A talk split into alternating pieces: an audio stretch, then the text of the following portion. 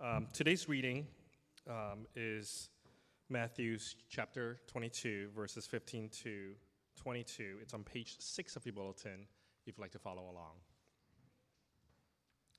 Then the Pharisees went out and built and laid plans to trap him in his words. They sent his disciples him to him along with the Herodians. Teacher, he said, they said, we know that you are a man of integrity and that you teach the way of God in accordance with the truth. You aren't swayed by others because you pay no attention to who they are. Tell us then, what is your opinion? Is it right to pay the imperial tax to Caesar or not? But Jesus, knowing their evil intent, said, You hypocrites, why are you trying to trap me? Show me the coin used for paying the tax. They brought him a denarius, and he asked them, Whose image is this, and whose inscription? Caesar's, they replied. Then he said to them, So give back to Caesar what is Caesar's, and to God what is God's. What they heard, when they heard this, they were amazed. So they left him and went away.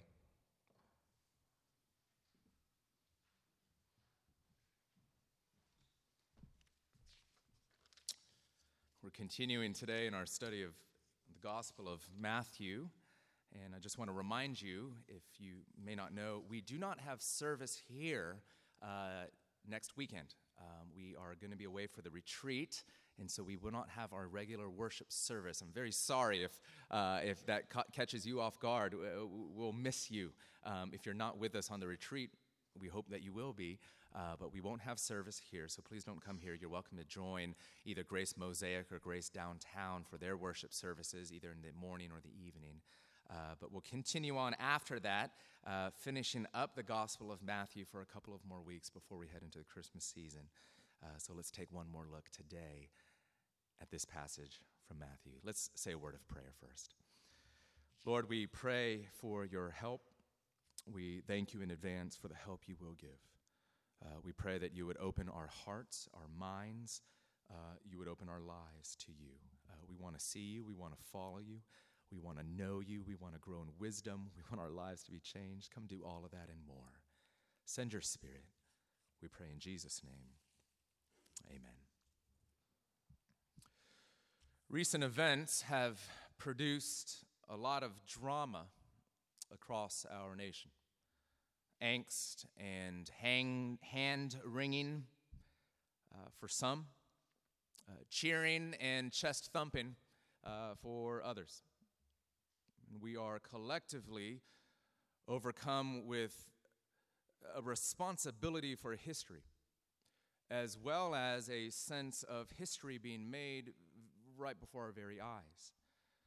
And now we carry in our hearts uh, sort of an anxious feeling. I don't know about you that the development of the coming weeks, whatever the outcome, really could affect the social fabric of our nation. I'm talking, of course, uh, about the Chicago Cubs making it to the World Series uh, for the first time in 71 years. Right? Uh, natives of the Windy City among us, congratulations. Um, Come on, man. We're about to talk about Jesus and politics. We better warm up with a little laughter, huh? All right? Okay, here's what I want to do. We'll, we'll, try to keep it fairly simple. I want to leave ample time today for Q&A. We always have a time of question and answer after the teaching and want to make sure that we have time for that little bit of discussion. But what I like to do is to sort of unpack this passage a little bit, try to do it briefly and start by drawing out a few important principles for faith and politics as we see it modeled and taught in the person of Jesus. Shall we do that? First, a couple of principles, and then we'll discuss further. We'll dive right in. Number one, principle number one, I think that we find in this passage is that political power is seductive. Political power is seductive. You see in verse 15, right from the top, then the Pharisees went out and laid plans to trap him, that's Jesus, in his words they sent their disciples to him along with the Herodians. Who are these characters? The Pharisees, the Herodians, others. The Pharisees, you may or may not know, were the strictest uh, sect of ancient Judaism. They were quite concerned with ethical purity and adherence to God's moral law. They were also quite upset with Jesus' popularity. He was a threat to them, and at this point in Matthew's gospel, they were starting to conspire to off him. The Pharisees and the Herodians couldn't stand each other. In fact, they were political enemies. But, as they say, a common enemy makes strange bedfellows. The Pharisees and Herodians on this day were united in their shared opposition to Jesus. Who are the Herodians? Uh, keep in mind that the Jewish people at this time in history were under Roman occupation.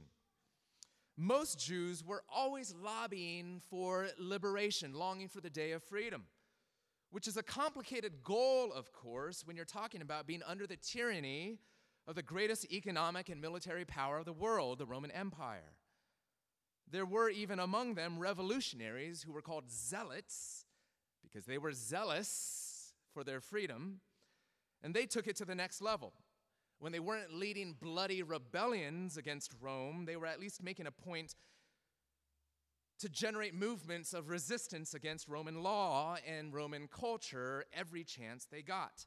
As one commentator put it, to them, paying the imperial tax was the most obvious sign of submission to Rome, a God dishonoring badge of slavery to the pagans.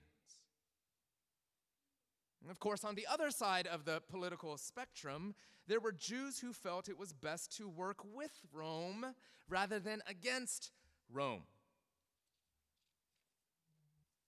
The Herodians were supporters of the Herod family, a family that was installed by the Roman Empire as sort of Jewish puppet kings locally.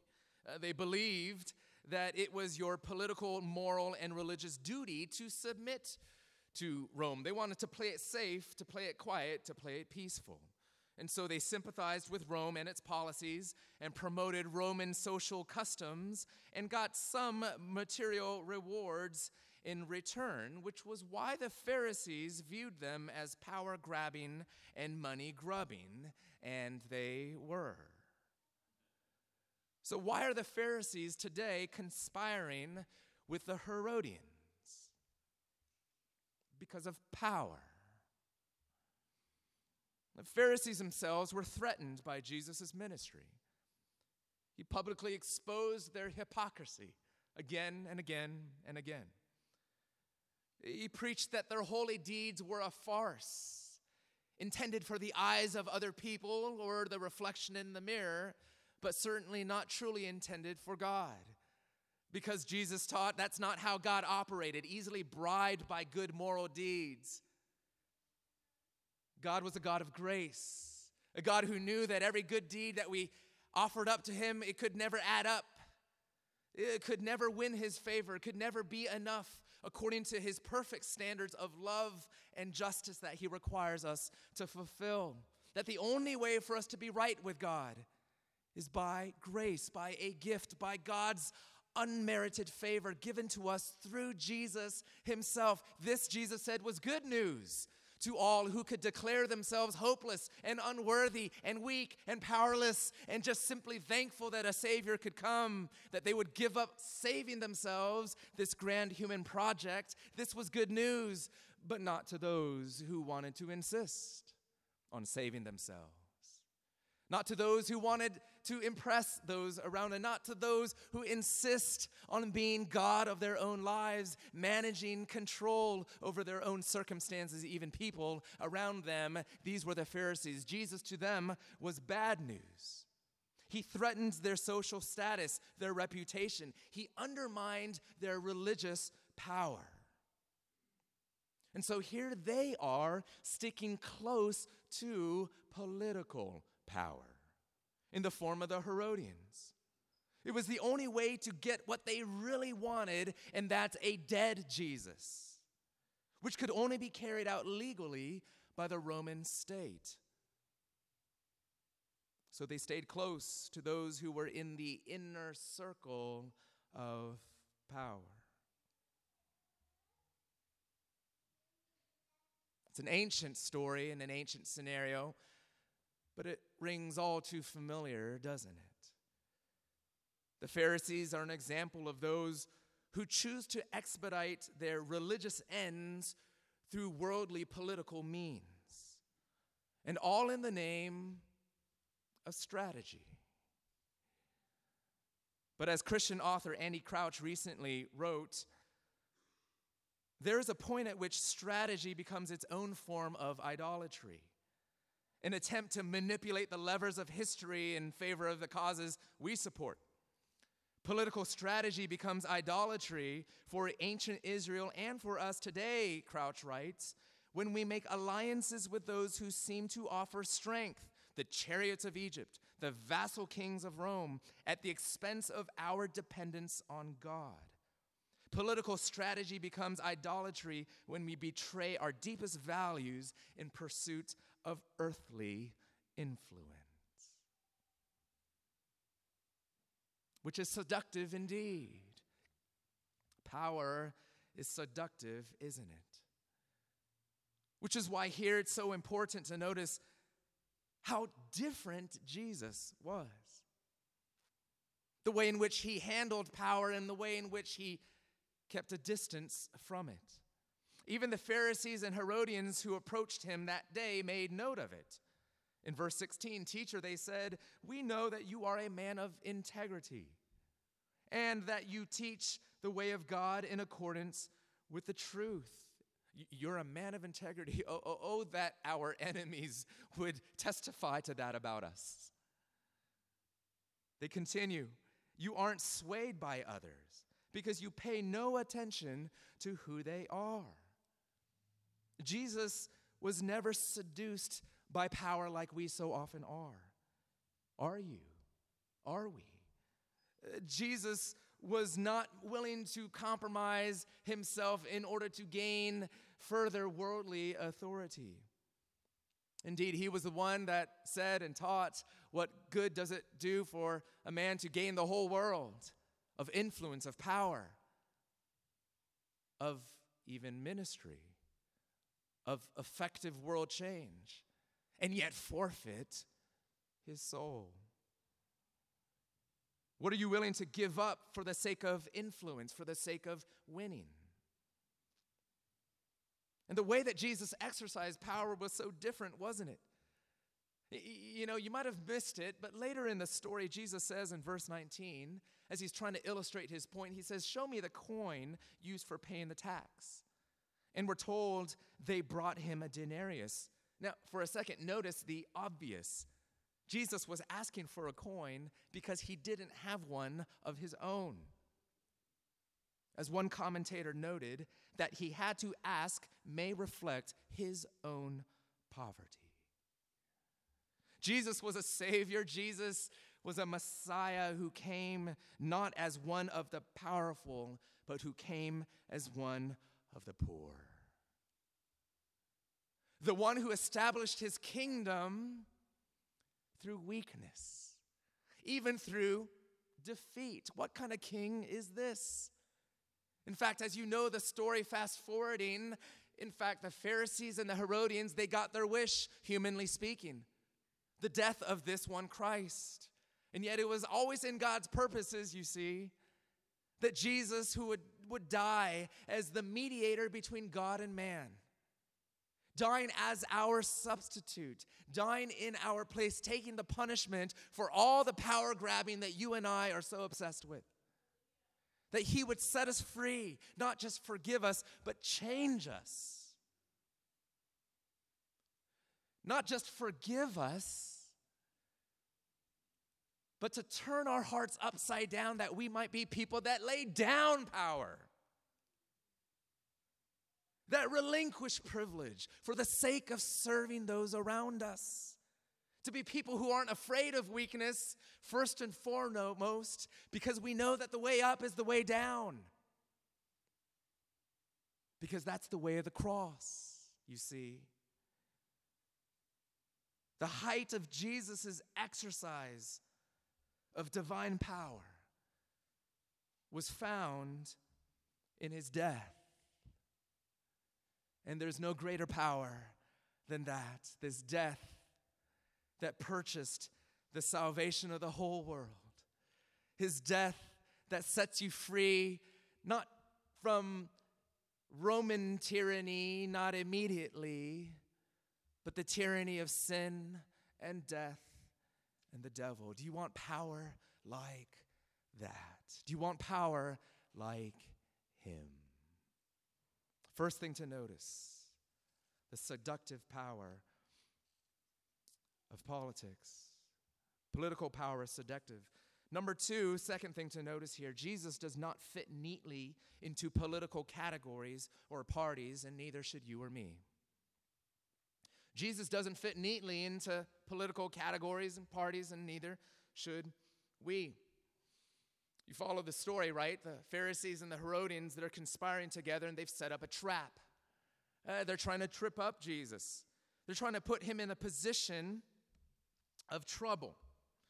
Verse 17, tell us your opinion. They say, is it right to pay the imperial tax to Caesar or not? You see, the Herodians, who again, though Jewish, were sympathizers of Caesar, would love to catch a teacher telling his followers to refuse to pay their taxes to Caesar. In which case, of course, they can jump on him, jail him, or execute him as a traitor or an insurrectionist. The Pharisees, for their part, would love to catch Jesus publicly teaching people to pay the imperial tax to whom? Their oppressors, thereby threatening his popularity amongst the people who daily raged against such tyranny. They try to put him in a lose lose position the position of either alienating a large part of the Jewish population, sinking Jesus' ministry, or laying him open to charges of treason against Rome. And so the question, of course, was well, Jesus, which one is it, this or that? To pay or not to pay? What party do you belong to, Jesus? What's the right way? Where do you fit? Where do you belong? They want him to say, don't pay the imperial tax, down with Caesar, down with Rome, or pay the tax, bow to Caesar. Instead, this is what Jesus says in effect pay the tax, bow to God.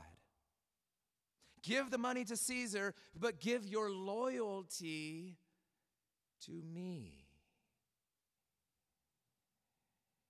We'll unpack that a little bit more because there are even additional layers to how he puts it there when he says, Give back to Caesar what is Caesar's and to God what is God's.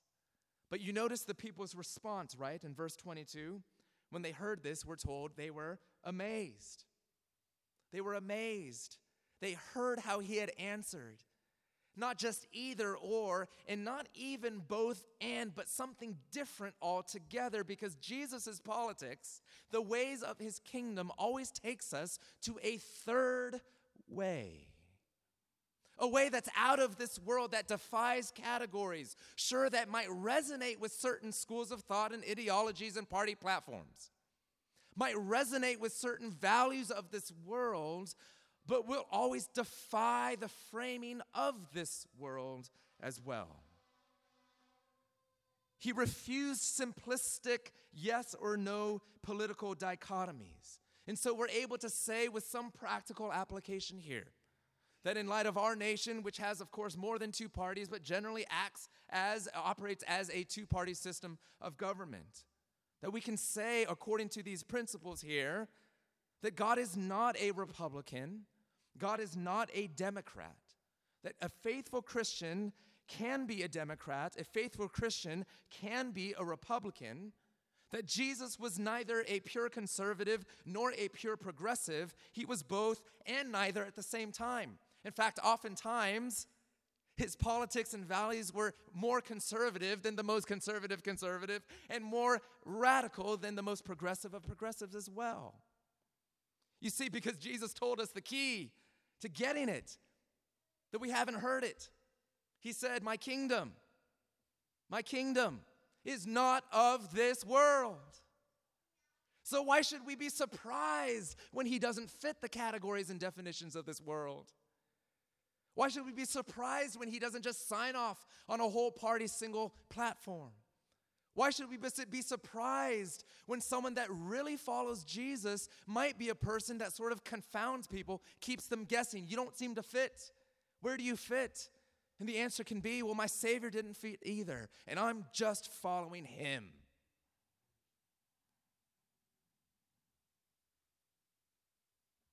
And so the invitation, of course, is for Christians to be among the most thoughtful people, not just simply going along with the crowd, not simply parodying the language of a certain political tribe, but following the king whose kingdom transects and transcends human political parties.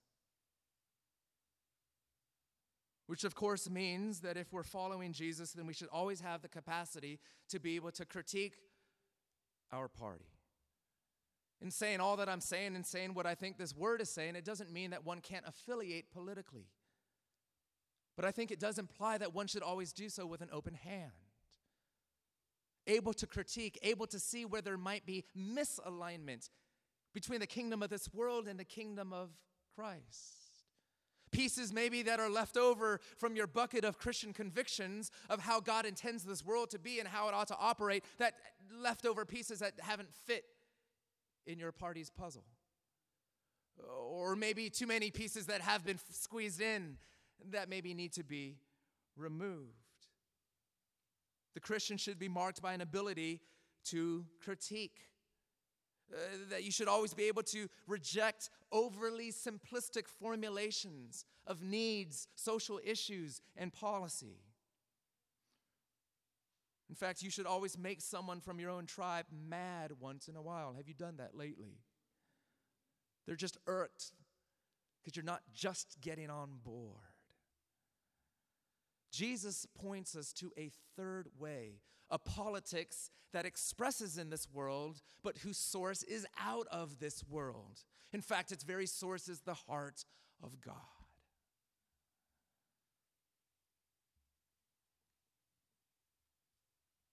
People should be amazed at your politics. People should be confounded by it. I wonder if part of the reason why the church too often loses its winsome attractiveness to the world is because the church just finds itself parroting the world. There's nothing to distinguish it. There's nothing new. There's nothing that resonates differently. There, there, there's nothing but what's already out there. And if you're just doing what's already out there, oftentimes the world does it better than the church. But oh, for a Christian witness that actually testifies to the coming kingdom of Christ. One that keeps people's heads turning. Do you turn people's heads? Jesus doesn't fit easily, neatly, tidily in political party or categories, and neither should we. Number three, give to Caesar. Number four, withhold from Caesar. We'll take these together and then we're done. We'll talk. Number three, give to Caesar. Number four, withhold from Caesar. Jesus says, again, verse 21, so give back to Caesar what is Caesar's, and to God what is God's. This is an invitation to participate in this world's politics, yes, as an expression of one way in which God actually brings transformation in this world that our commitment to the kingdom of God, which includes our commitment to the love of neighbor, should draw us into participation in common life. Oh, so many people who chalk up as spirituality their disengagement from the world when really what it is is selfishness, self centeredness, self preservation rather than the self sacrificial love of neighbor that calls you to get into the fray and to get messy for the cause of something that's greater than yourself. Jesus doesn't allow us to sit on the sidelines. He calls us to engage, to participate, and even to give. to be an operating citizen, responsibly giving, yes, here even in the form of taxes. Several points throughout Scripture, we're reminded that government has been ordained by God and therefore should be honored. In fact, First Peter says to the very Christians that were being persecuted by the state, the most astounding command, one of the most astounding in the entire Bible honor the emperor, honor Caesar. And in Romans 13, uh, submit to the governing authorities as they've been ordained by God Himself. Of course, there's more to say about the topic there, but there's a call to engagement, and yet there's also a call not just to give, but also to withhold.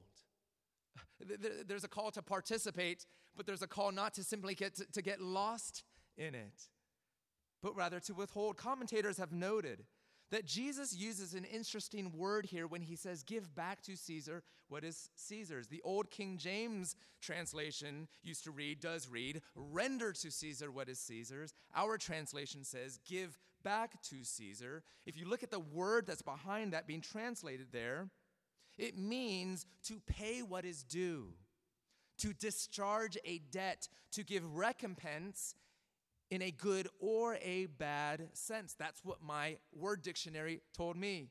To give recompense in a good or a bad sense. And so you hear it, right? It does mean, sure, give your taxes, pay your dues, but it also means give Caesar what he is due when he operates in injustice, when he afflicts evil, not just give yourself wholly to Caesar without critique, but rather critique. Because what is a megalomaniac emperor owed? What is the debt that is discharged to him? Do you see? Because we must give this leader, this government, what it is due, but we must also not give what it is not due. And the most important thing that it is not due, that must be withheld, is the deepest place of loyalty in the inner recesses of the heart. You see, Jesus called forward this coin because he wanted to illustrate to them this principle of obligation. And as he asked for a denarius and he held it up to them, and this is a coin that probably represented about a day's wage for the average worker. But based on archaeological evidence, that coin would have had an image of the emperor's head, in this case, Tiberius Caesar. And it also would have had an inscription that would have read this Tiberius Caesar, son of the divine Augustus, on one side, and then on the other side, Pontifex Maximus, which can be translated high priest, on the other side. You see, because Jesus knew, and all the Christians knew, and even Rome knew, that there absolutely was a claim to divinity and divine authority implied in the kind of allegiance that was required of those in Rome. That by paying taxes and by giving oneself to the state, that you weren't just giving your money, you were giving you. And some things haven't changed, have they?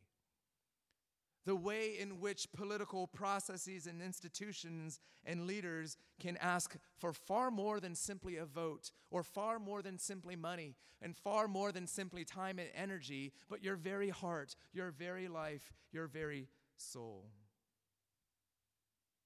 Jesus is saying, Give, but don't give all the way. Serve, but don't serve all the way give your money, but not your loyalty. Reserve that for God alone. You see, it's a warning, of course, a call to be aware, to be wary of the dangers of political idolatry in the form of even worship of a given leader, a policy, a state, a party. And one says, well, that just sounds so crass and so extreme. Who in the world actually does that? Well, I tell you who. Oftentimes, it's the church. Oftentimes, it's Christians that are lined up to do it first and foremost. In the name of God, in the name of Christ, in the name of the kingdom of God. And yet, dear friends, what God is calling us to here, what Jesus calls us to here, is a recognition that God absolutely uses government. God absolutely uses leaders, even flawed ones. God absolutely uses policy, even flawed policy. But our hope is not Caesar. Our hope is not the law. Our hope is Christ. And He alone deserves our deepest allegiance. He alone deserves our greatest love. And as long as that's the case, that we are called to be dutiful and yet also critical of the state. As the apostles testified in Acts 5:29, we must obey God rather than man. After all, government is an institution of God, and yet it was never called to solve everything. One of the problems here is when we turn to politics and policy as the only way of dealing with injustice and social change. Again, it has its place. God has ordained government. But one of the problems we see on both the left and the right is Christians putting far too much hope in government to do what God intended the church and everyday ordinary Christians to do in love and service of neighbor. This is not an argument for so called small government. This is an argument for the church to start being the church. Which is why, as important as your duty or responsibility to vote might be, if you are a citizen of this country or whatever country you might be a citizen of, just as important, nay, even more important than that duty. If your aspiration is to see the coming of the kingdom of God, to see this neighborhood transformed, to be a clear image of all that makes God's heart tick in justice and love and neighborliness, in dignity and respect, in the lifting up of the poor, in the protection of the vulnerable, of the harmony of people that have many deep, deep differences, if your heart ticks for that, then the greatest place where you need to be working out your duty and obligation before God is as a Christian neighbor and as a member of a local church and as a person in strategic partnerships, yes, through government institutions, but also beyond government institutions, through local commerce and businesses and neighborhood associations and different groupings of people who side by side together are seeking the kingdom of God. This is what God has called us to, has drawn us into. This is what Jesus gives us just a little glimpse, one passing conversation, where he calls us to give and to withhold, where he calls us to serve and to love neighbor, where he calls us to a third way. To a series of values and priorities that are out of this world, that find expression in this world, yes but that cut across, transect, and transcend existing categories of politics and policy. All the while being people who are not seduced by the allure of political power and influence, because our hearts have been absolutely enraptured by the love of Christ, and it's Him and Him alone to whom we have given our deepest loyalty. Is this the kind of active, engaged citizen of the kingdom of heaven and citizen of this place here on earth that you long to be. This is what Jesus calls us to. Let's talk about it some more. Let's pray. Christ, we ask that you would come and give us wisdom, that you would fill out all the details now, that you would make us faithful in uh, following in your steps and being people that have been transformed by your blood, your sacrifice, your cross, your power. So, Jesus, we're coming to you. We pray this in Jesus' name. Amen. Let's stand together and let's sing.